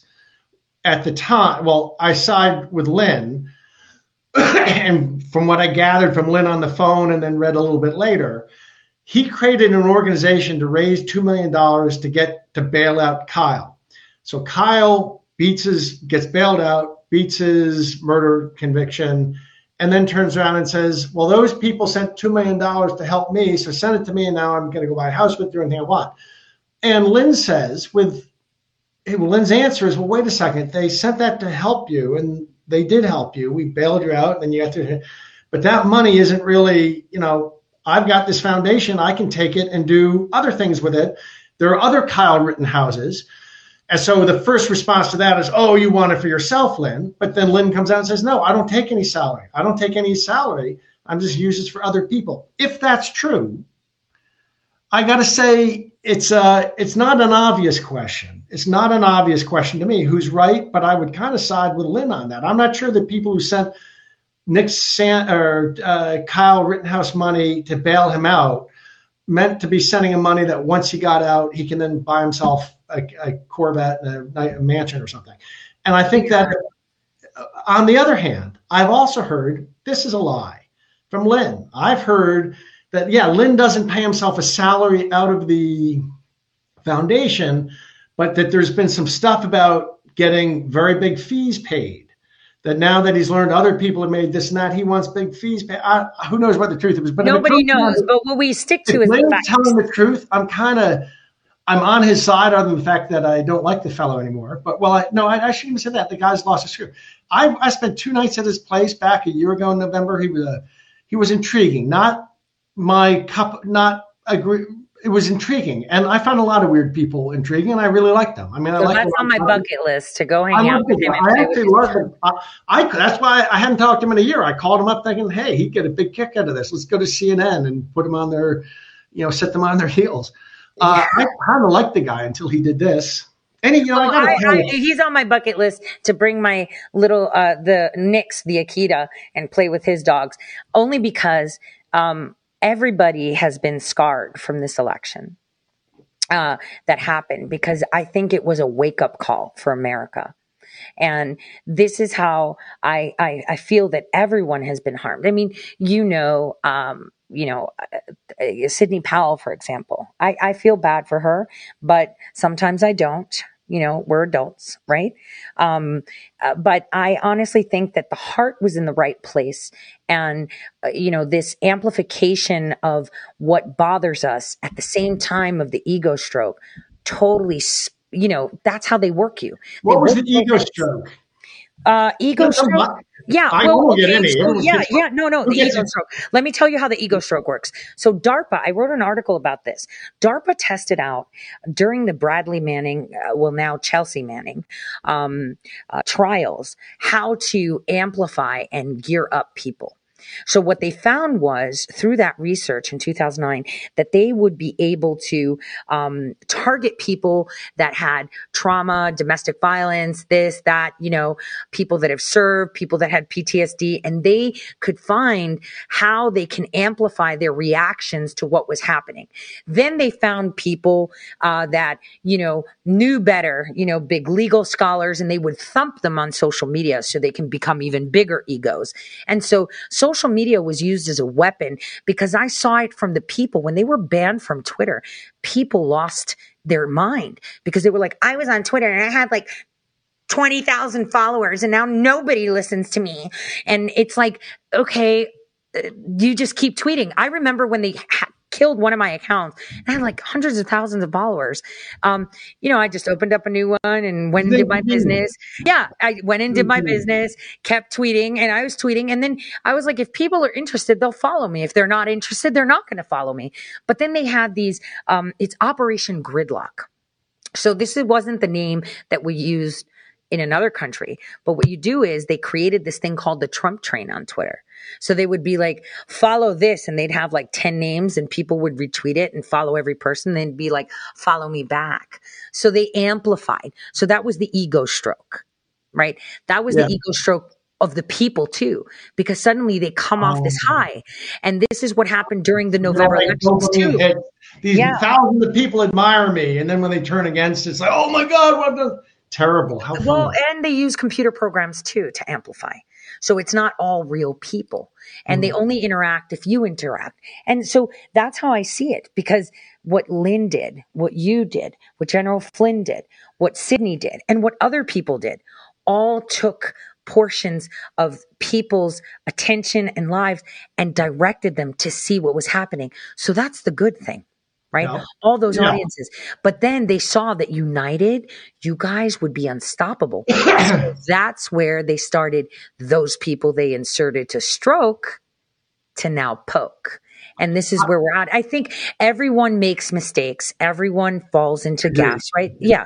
And that's okay. I'm the most forgi- I'm way too forgiving. You who's like Mike and I have talked, and Mike Mike's greatest weakness, he thinks, and I might even agree with this, is that he's too nice. He's a kind guy. He's a very nice guy. He's a kind. Oh my God. I've seen, I'm just going to say this totally random. I've seen interactions between him and McChrystal.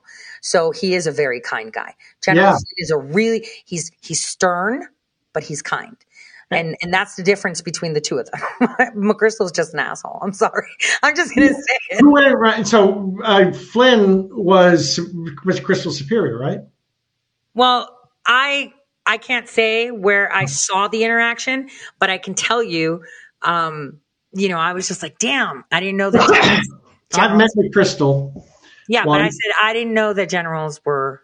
good No, I too. think much more of General Flynn. I met. I mean, Yeah, had very less, much, I- much less interaction with McChrystal. It was a fine man at the time. I knew him. And he was still in uniform.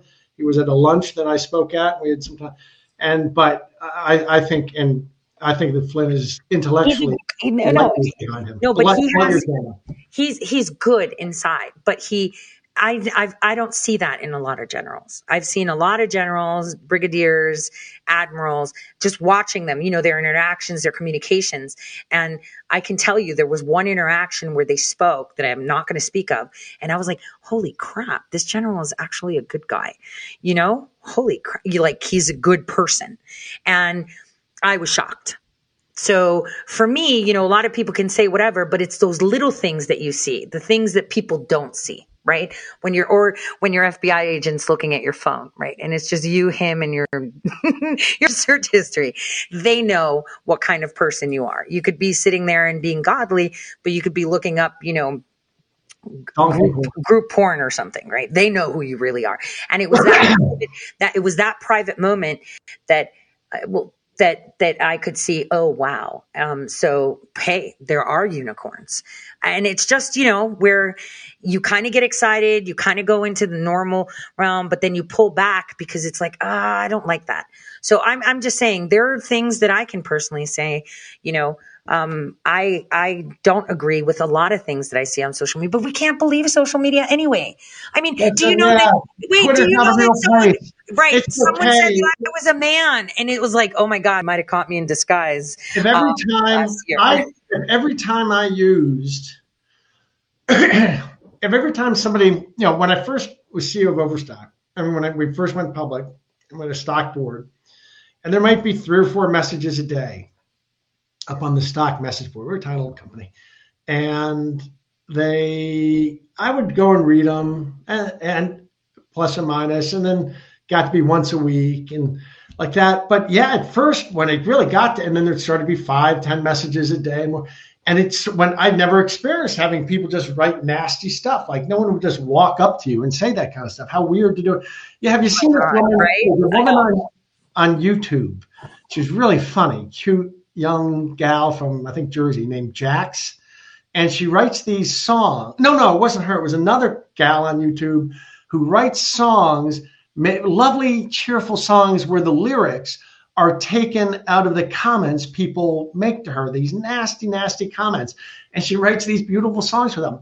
And it's just so funny. It, the, she's playing off the fact that like I guess because people are thinking that they're back there or they're anonymous or they're anonymous or anything, the, the normal rules of that it's okay to say to a girl, uh, to a, you know a woman, the kinds of things people say to her. Why is it you would never say that to their face? Why is it okay to just anyway? Yeah, I, oh, I actually, well, I actually had that conversation today because I, like that. I- If I say something behind your back, I'm totally saying it to your face. Right. I'm not a person. I, I think you've seen that too. I'm not going to hide behind my finger or say anything. But I've mentioned this so many times. The social media has given people a false sense of a free for all pass to be Right. complete evil assholes. Like some of the half of the stuff that they that people tell me, if they saw me on the street, they wouldn't have the balls to say it to my face. half of them, go- Well, eighty-eight percent. Well, some people are just crazy. Okay, um, I, there was a uh, uh, what was it? you know that crazy salty Lulu chick? She was pushing the conspiracy theory that I'm actually Jessica Rothschild. Well, I don't know who that is, but I assume it's Yeah, she doesn't look like me. I, I, I God no. You know, she doesn't. I mean, I'd like, you know, her size, but God, no, no, no, no, no, no. But um, it's just, it's just eh, the me, the so, social media has poisoned the way people communicate. And on on my channel, uh, you know, I I boot all the bots completely myself.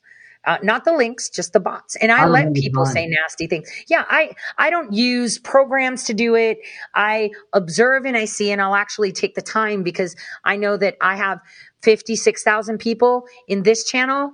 They're fifty six thousand real people. There's full attribution. But So you know, somebody somebody did something clever in my chat channel, which is when I finally got admins in to handle the bots.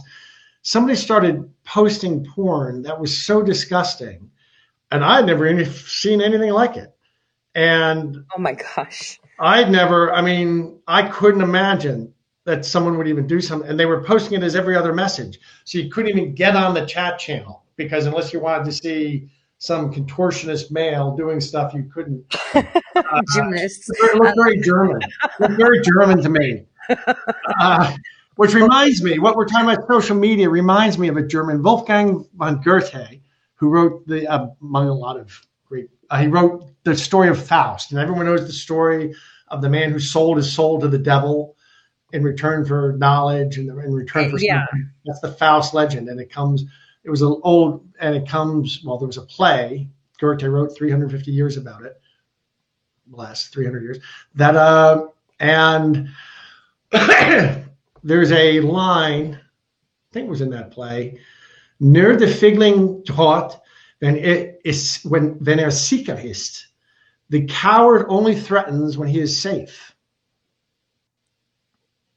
That's interesting. isn't Yeah, that a brilliant observation the coward only threatens when he is safe when they think they're safe. That's the thing.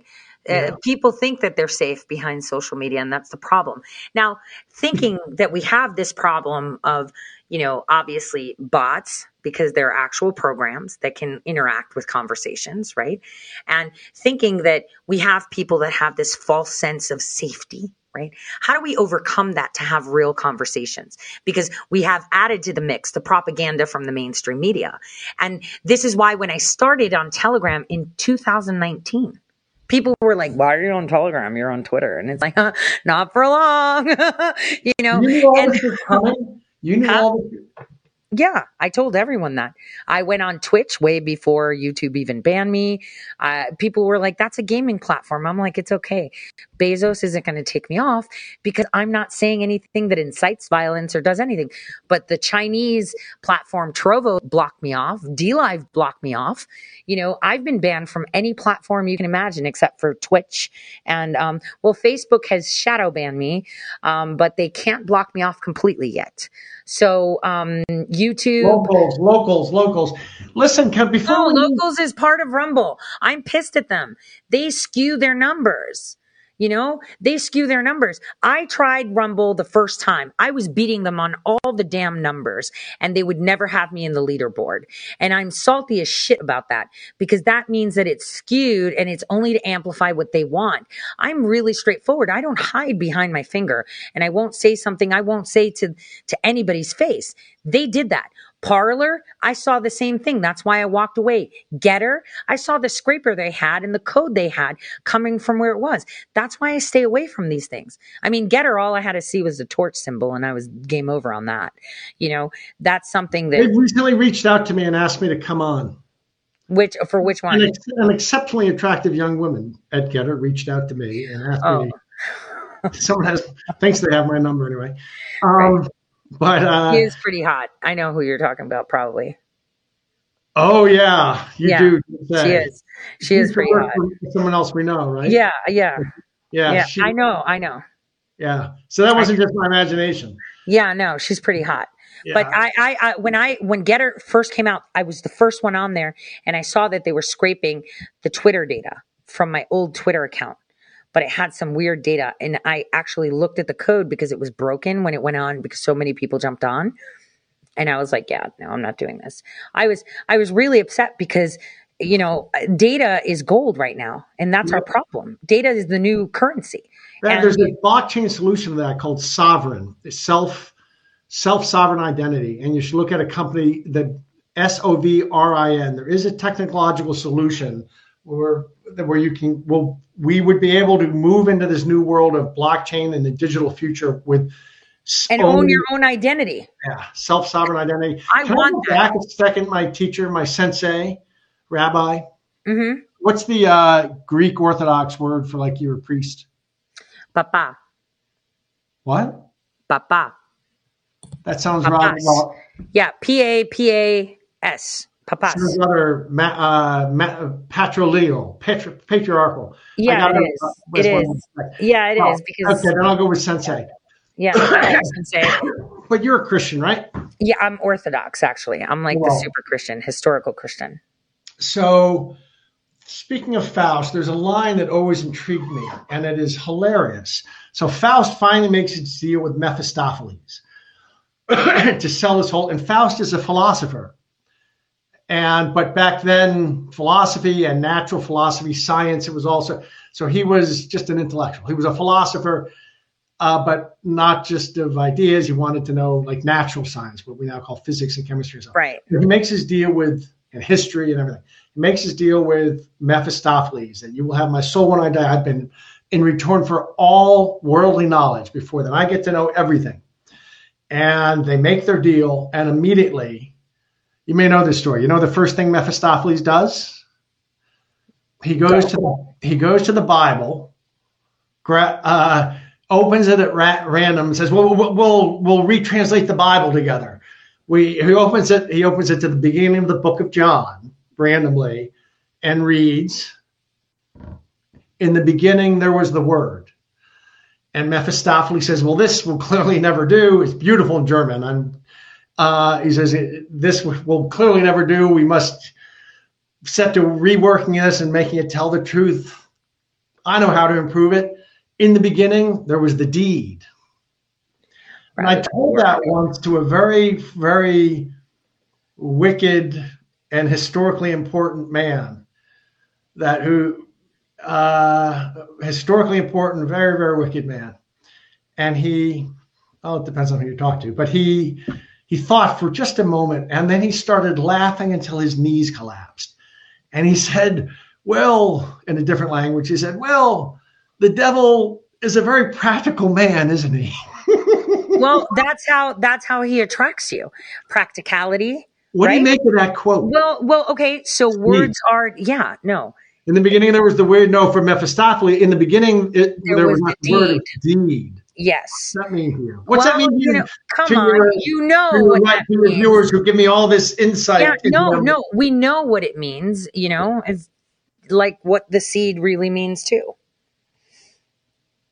You know, I- that's how I take it. I get it. And and that's the thing. Um evil is practical, it's pragmatic. It uh, sells itself as common sense and how to bring balance. This is how genocide is excused, right? Because we must, right? For the greater good. It's You know- always in that sense. and you and you know it, that that the book of John was written in Greek, right? Yes. And that the word used for word, what it actually is in the beginning. Logos. Logos.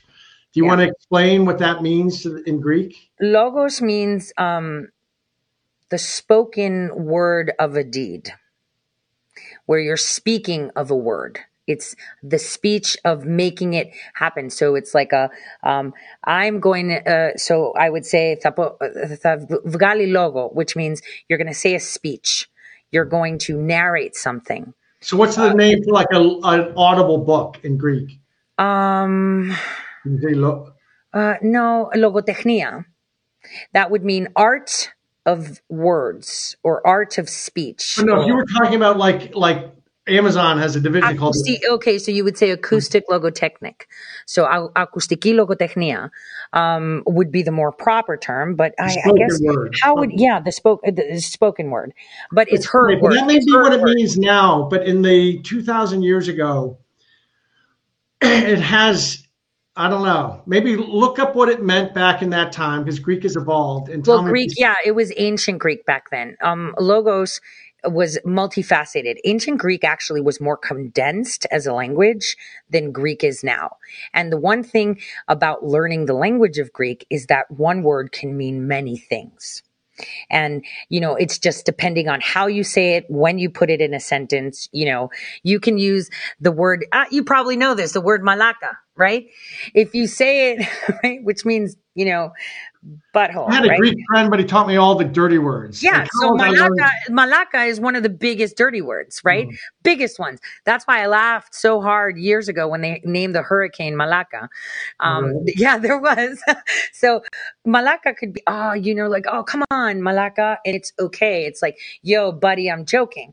But if you say it in a certain tone, it's derogatory. Right. And um, if you say it in another way, it means soft right? So words, the logos in itself in ancient Greek meant um, an act of word. Uh, like an act. So that's why when the, do you remember? I don't know if you've ever read any of the uh, Greek dramas. Have you ever read them? He used to teach the Greek drama. Okay, You so tell me what you think. Okay, oh my gosh, I've never had this conversation with someone that's not Greek that tells me I'm out of my mind. What do you think of the terms apomechanis theos, which means of machine God? Every single time that there would be a chorus, they oh yeah, would ex, say, mach, uh, ex machina deus, ma, ma, deus ex machina. yeah, but, say- but- yeah, but uh, theos means of machine God was coming down to create chaos. means God out of the of that? machine. God steps out of the machine. So in some Greek tragedies, when they get far enough in and everything looks completely messed up and tragic, and there- somebody steps in, it's like God out of the system. I think Yes, that logos had. it. I've always understood logos at that time to say in the beginning there was the word was to really and almost it's very It was the like- act. It always ra- comes in as act. Yeah. it's been taught as rational thought and everything. A- a- Anyway, out of the out of the machine steps the God, and he's just he's you go over here, you do this, this guy dies, this guy gets resurrected, just fixes everything and walks away. That's God out of the machine because it's too depressing to watch a play like a sh- like like Macbeth, where everyone ends up slaughtered on the stage. So imagine if you watch Macbeth, but right before everyone ends up slaughtered at the end, uh, or Lear, or uh, a god steps out of nowhere and says, "You know what? This is how it ends. How it really ends is okay. You're dead, and you're dead. You get resurrected. Bump, bump, bump. The father comes back. The the unfaithful Mhm. wife." You know, and he just fixes everything. That was God out of the machine. Yeah, that's the thing. How weird is it? It is, it, yeah, but I'm just saying, from back in that day, to say almost like God that came out of the system, the the He matrix. The matrix, down from yeah, the clouds and he fixes and he everything. fixes everything. That's that's bizarre. I'm just saying that was at a time when there was no Jesus, right? That was Yeah. at a time before Jesus. That was before the idea of one God. Yet in the heathen times of Greece and ancient times, they would literally say that. That there would be this entity that would come out of the system to come in and make things good and then they- leave.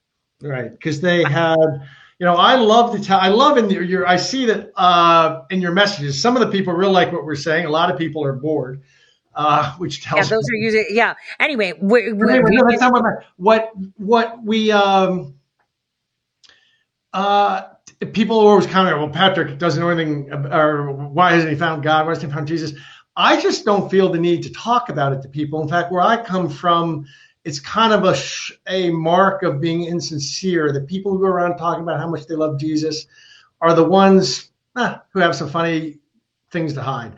It, when when you're from New England, it's considered kind of like I don't know. So, but all that said, people shouldn't make presumptions about what I believe or don't believe. Look at what Jefferson said about what he believed. You could pretty much put that out of my mouth. He had a beautiful little quote. I'm not going to repeat it, but uh, about and and uh, so people shouldn't make the assumption. I'm assumptions. going to make you a I- historical.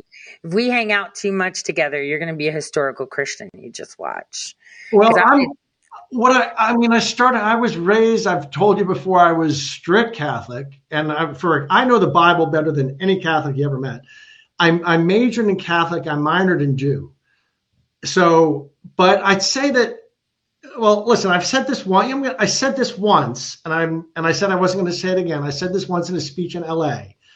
And I said I wasn't going to say it again, but for your listeners, I'm going to say it. Uh-huh. Like, only for a promise from your viewers, from your listeners, or you will promise on their behalf.